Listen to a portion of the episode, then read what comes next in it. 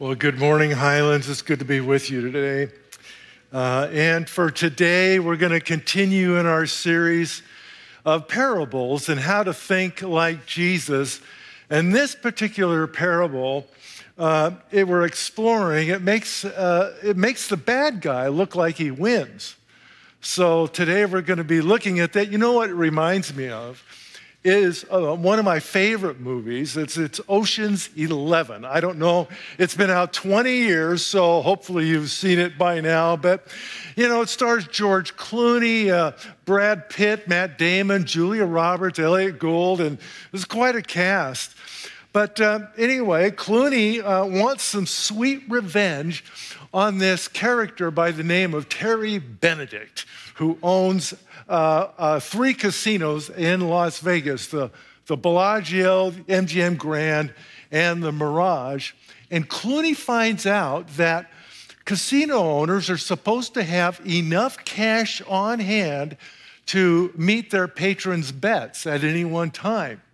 So, uh, at an upcoming fight, he finds out, uh, a prize fight, he finds out that the Bellagio vault is going to contain $150 million in cash. So he devises a plan. He gathers eight of, of, of his friends, you know, former convicts basically, who are experts in their trade, uh, you know, mechanics, electronics experts, con men, safe crackers, explosive experts, and they all gather and they build this replica of the vault uh, at the Bellagio, but they build a replica of it and uh, they hack into the Bellagio security cameras and then they stage a fake heist of this fake vault. And, uh, and then they blow it up. Well, all of the while, Terry Benedict is watching this on his video and he can't believe what he's seeing because, but he doesn't know that what he's seeing is not the video of his own vault, but the video of the fake vault. And so he sends in his SWAT team. Only, uh, only the call gets rerouted to Clooney. And so Clooney then assembles his men dressed as SWAT team members and they make off with $150 million. the most elaborate heist in history. And in the end, actually, these eight guys, you know, they're all in, at that evening, actually, all pictured around the fountain of the Bellagio, uh, celebrating their, their victory. And then one by one, you know, they go off to enjoy their fortune. But uh, really, I have two questions in, in, in, about Ocean's 11. Didn't Clooney and his experts just commit a crime?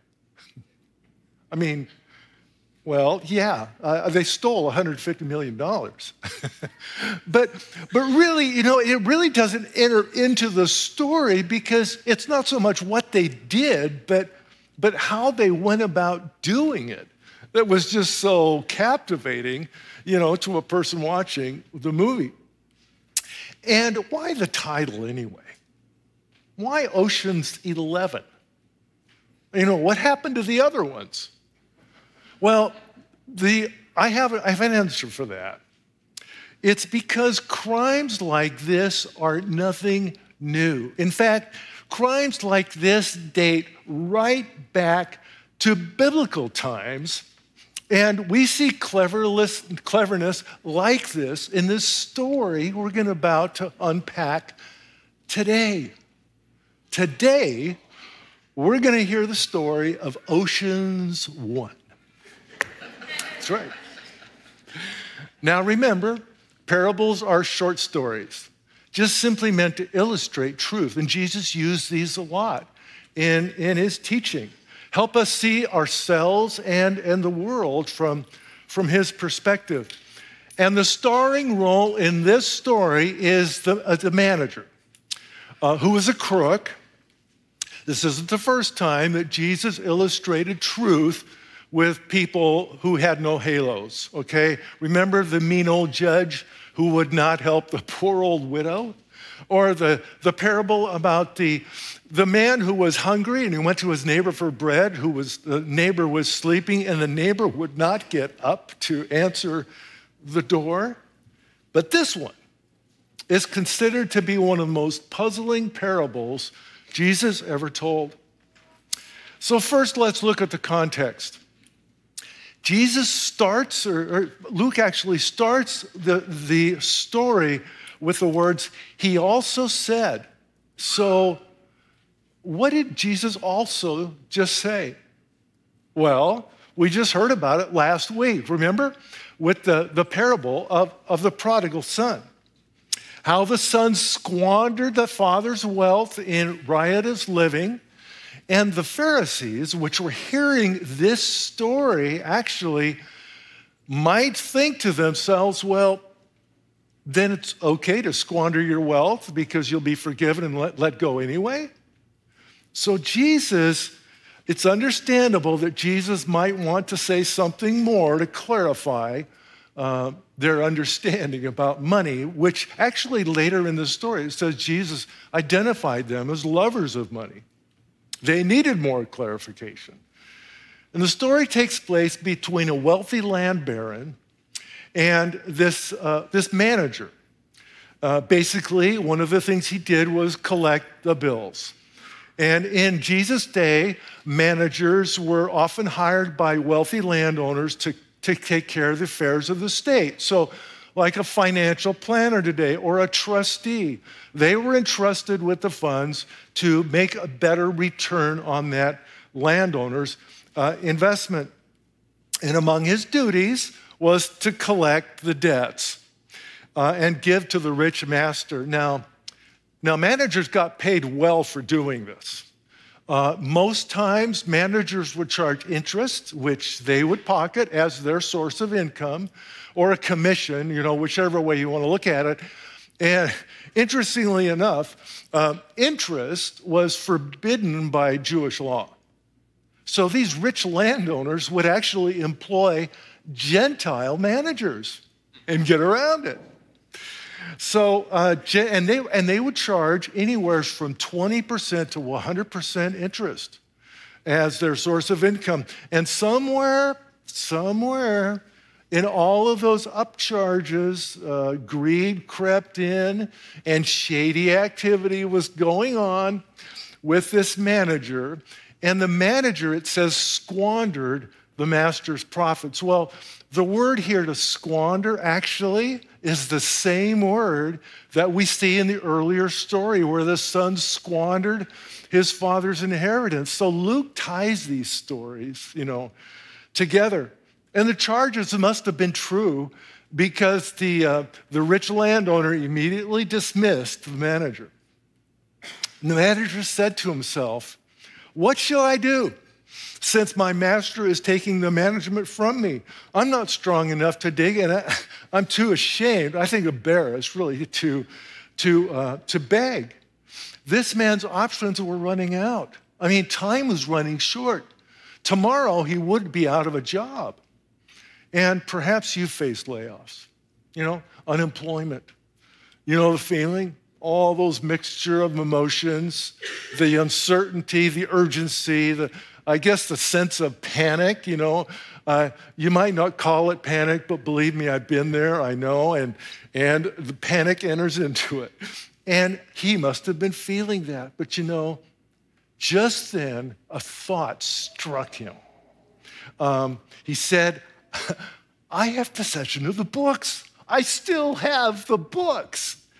And the, the wealthy le- uh, owner gave him some time to reconcile you know, the books.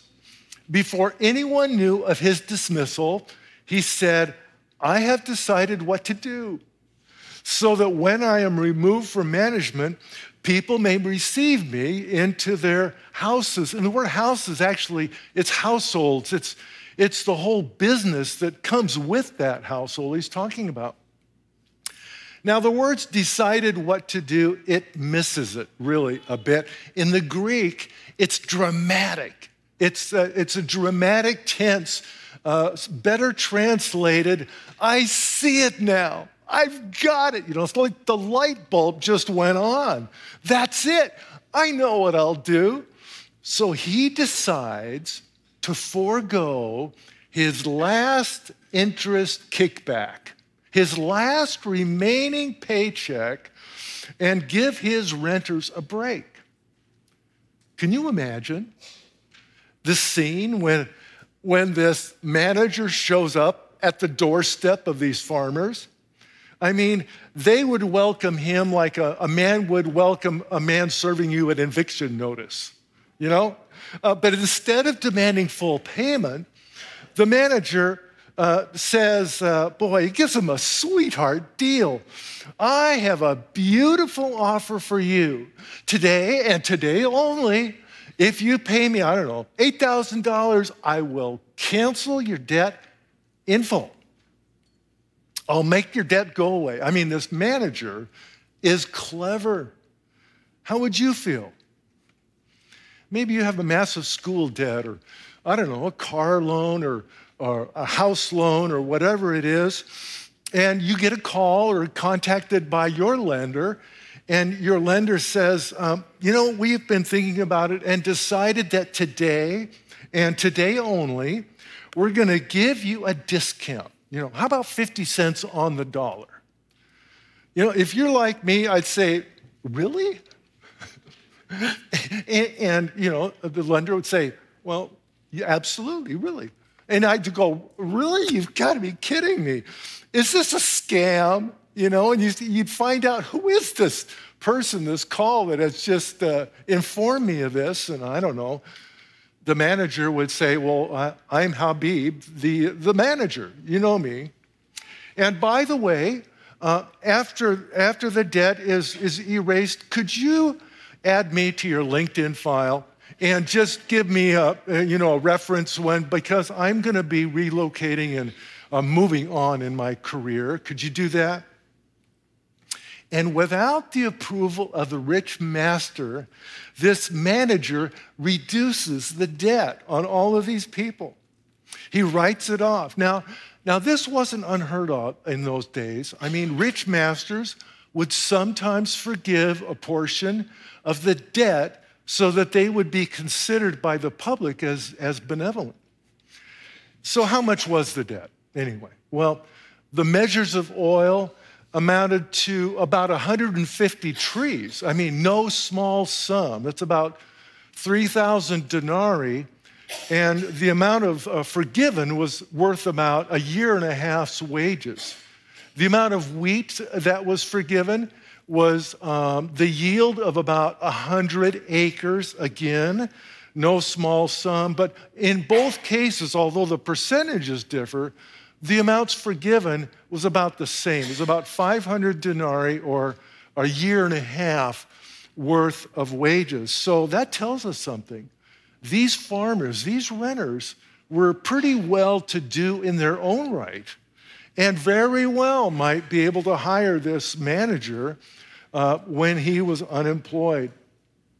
So the result was, of course, the manager lost money in the short term, but he gained something far more valuable in the long term. He gained friends, he gained influence in the community. And that's worth a tremendous amount. He gained public favor for himself. And indirectly, he gained favor for this rich master who would also be considered generous too. And what about the master anyway? Well, since farmers uh, thought that the manager was still working for the master, they thought the generosity, of course, was originated with, with, with the master, was showing them generosity. And if the master punishes the manager at this point, people are going to look on it like, like, well, he's punishing him for his generosity. And so, uh, and if he tries to make a case against any of the manager's upcharges, then the issue of illegal interest may come up. So this uh, master's hands are tied. He's been outwitted and outplayed. And uh, no one, there's nothing he can do, and no one will find out the truth. So, what does the master do? He actually commends the manager. He congratulates this dishonest manager. Now, the question is which way is it? Did, did the manager charge interest? I mean, since it was a common practice in that day, can we just assume that was, that was happening? You know, I mean, was there a commission involved? And if that's true, then the manager really wasn't cheating his master out of any additional um, funds. It, he was just taking a cut on his own paycheck and paying it forward. Uh, you know, it's the, it's the interpretation which really to me makes the most sense based on the history and background of the time. But the other view, of course, the more traditional one, is that the manager was a crook from beginning to end. You know, he, he was dishonest in the beginning, he was dishonest at the end, he was cheating his master all of the way. And Luke just simply doesn't give us the details to fill that in. But here's the, here, here's the thing it really doesn't matter. Because the master did not commend the manager for acting dishonestly. No, he commends the manager for acting shrewdly and cleverly. Just like Ocean's 11, um, the heroes of this story are the most unexpected people. And sure, shady dealings were going on, but it's not so much what was happening, but how it was all unfolding, which was really captivating. And it makes the point of Jesus even greater. What are these points? Well, Jesus makes sure to clarify this parable, and he explains the teachings that is, is a part of this. First, invest wisely. Invest wisely. Jesus says the children of this age are shrewder than the children of light in dealing with their own people. The point being, those of us who are heaven bound should be more clever, should be more focused, more wiser, more discerning with our money and how we invest it, shrewder. Twice in this story, Jesus uses the word shrewd.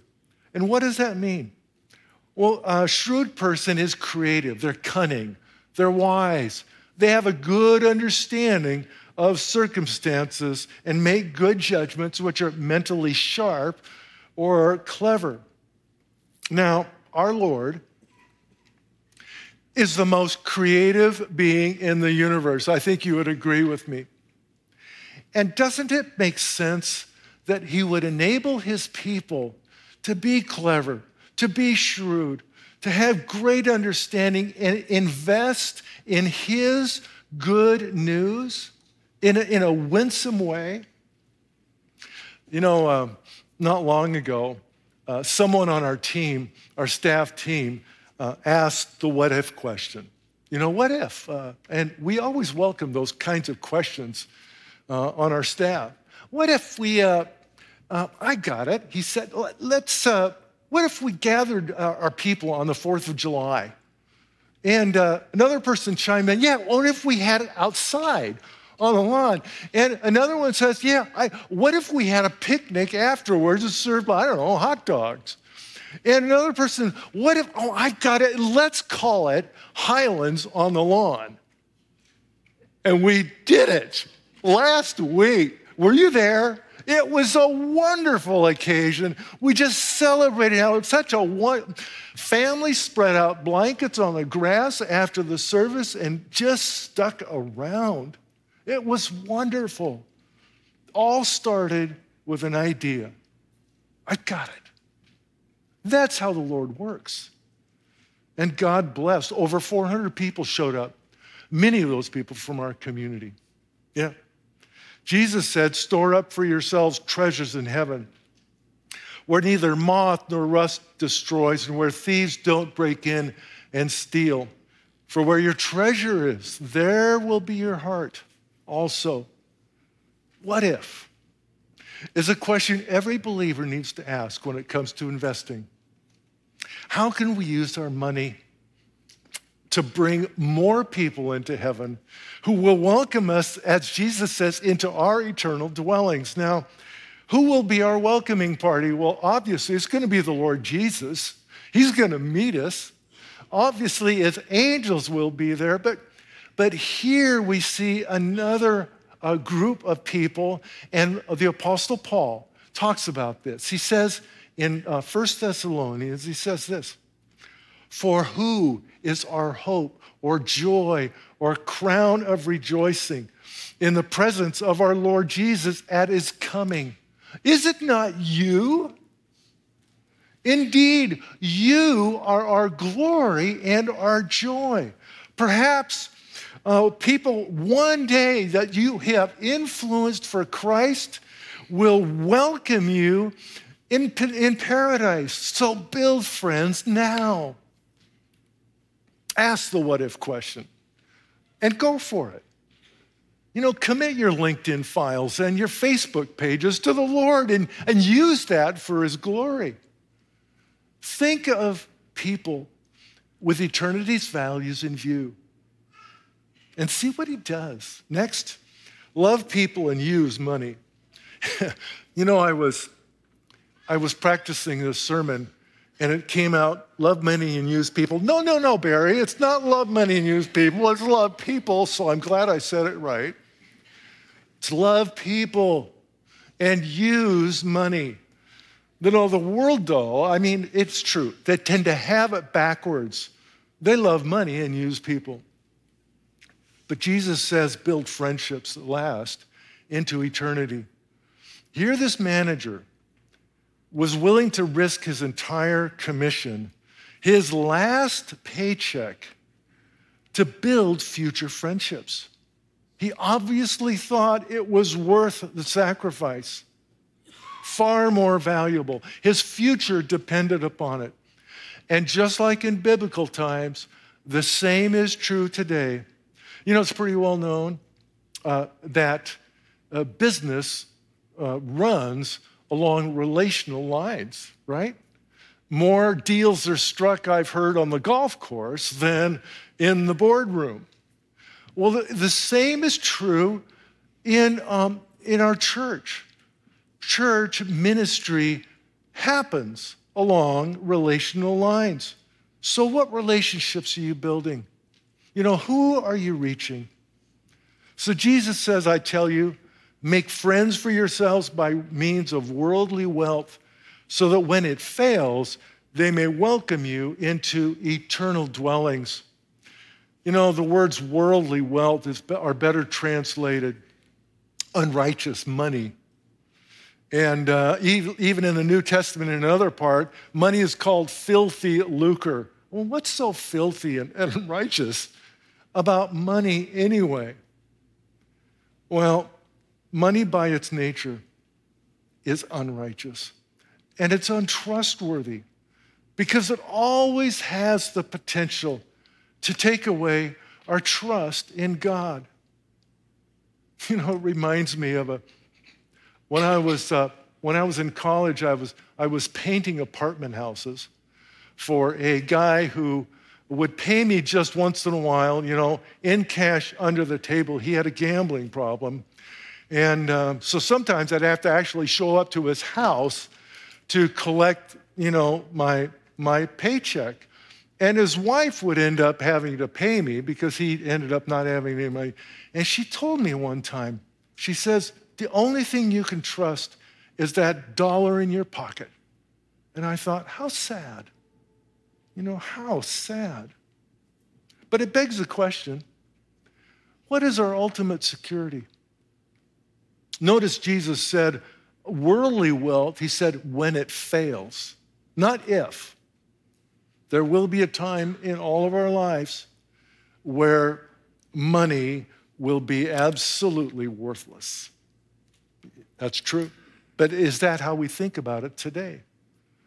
And since worldly wealth will be ultimately worthless, what is genuinely valuable? What are the things that really count? What are the things that last for eternity?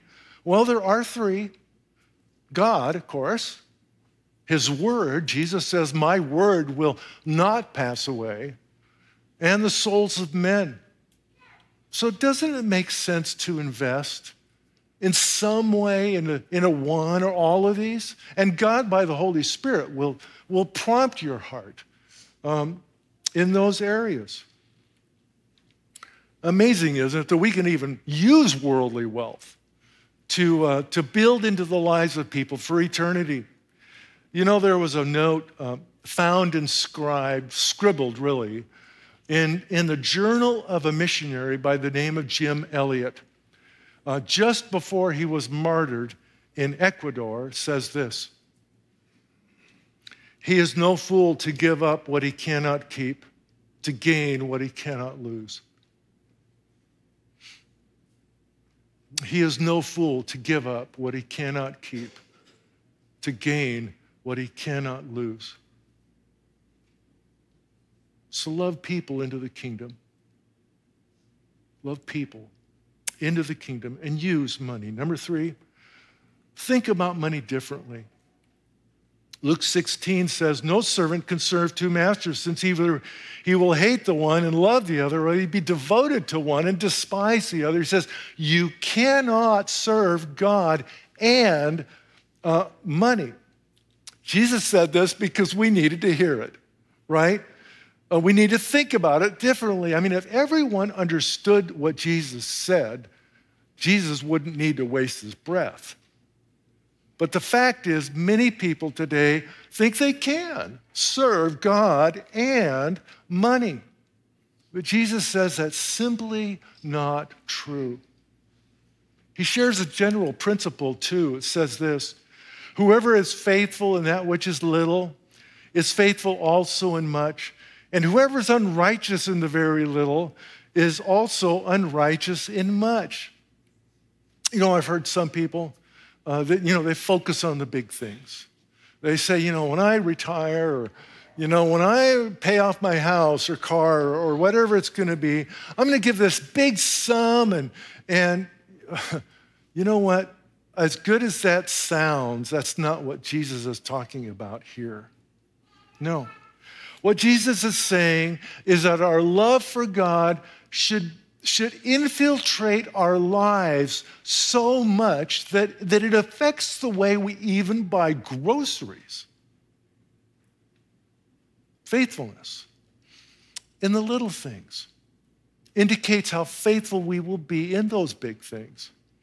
The true riches of our relationship to God and to others will be evident but Jesus goes on to share even more about the truth about his perspective. He says he's testing us. I mean, the strong implication is he is testing us. He says, So if you've not been faithful in worldly wealth, who will trust you with what is genuine? And you have not been faithful with what belongs to someone else, who will give you what is your own? So, how's the test going for you? We are all managers, really, with what the Lord has allocated to us. And because He's watching, and one day we will be called into account as well. The books will also be opened. 2 Corinthians 5 says, For we must all appear before the judgment seat of Christ, so that everyone may be repaid for what he has done in the body, whether good or evil fellow believers, we won't be facing a judgment, a condemnation, okay? There is no condemnation for those who are in Christ Jesus. But we will be evaluated and rewarded based on what we have done. There's a lot of issues, you know, that demand our attention that we could talk about now. Uh, disintegration of the family, abortion, euthanasia, racism, poverty, justice, you know, sex trafficking. And these are all just critically important and, and demand our attention. But the most radical problem that we face today is that most people do not know Jesus as their Savior and Lord.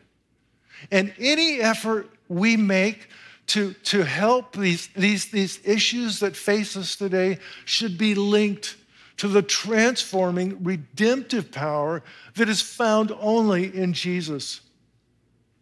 You know, we stand against racism and bigotry by demonstrating that all people are created equal and made in the image of God. We, we slow the disintegration of family by showing the world what uh, a loving, Christ centered home looks like. And we help stop acts of abortion and euthanasia by, again, showing to the world and demonstrating that all life is precious to God. Again, the biggest influence we can have. And that's why we so, we so focus on this is to bring hope and healing of Jesus, because it only is found in Him to people who don't have any other answers. You know, as the band comes up and we reach the end of our time together, let me clarify something. You know, typically at the end of messages uh, like this, there's a catch. You know, there's a catch. I mean, then I'm uh, share the, the building program or the pledge drive or, or whatever it is that we're asking money for. But, but if that's what you've heard, there is no catch today. That's not why I'm here. We're not asking you to give. I mean, as much as we're grateful for your, your faithful and generous giving to Highlands, that's not why I'm here today. I'm not asking you to, to give to a special cause or a pledge drive. I'm asking you to think differently about money. Because you sow a thought, you reap an act. You sow an act, you reap a habit. You sow a habit, you reap a character. And if you sow a character, you'll reap a destiny. It all starts with how are you thinking about money? When our Lord and Master opens your accounts, what will he see? What needs to change? Because what we do tomorrow starts with how we think today. So be shrewd. Ask the what ifs. Let the Holy Spirit illuminate your mind. I know what I'll do. And then follow through. Let's pray. Lord, there are some here that um, need to come to you for the first time and say, Lord, I lay down my life, take me. I accept and need your forgiveness in my life. Thank you for dying on the cross for me. I ask you to be my personal Lord and Savior. I want to follow you the rest of my life. And there are those of us, Father, who just need realignment with what we think and how we live in terms of what's valuable.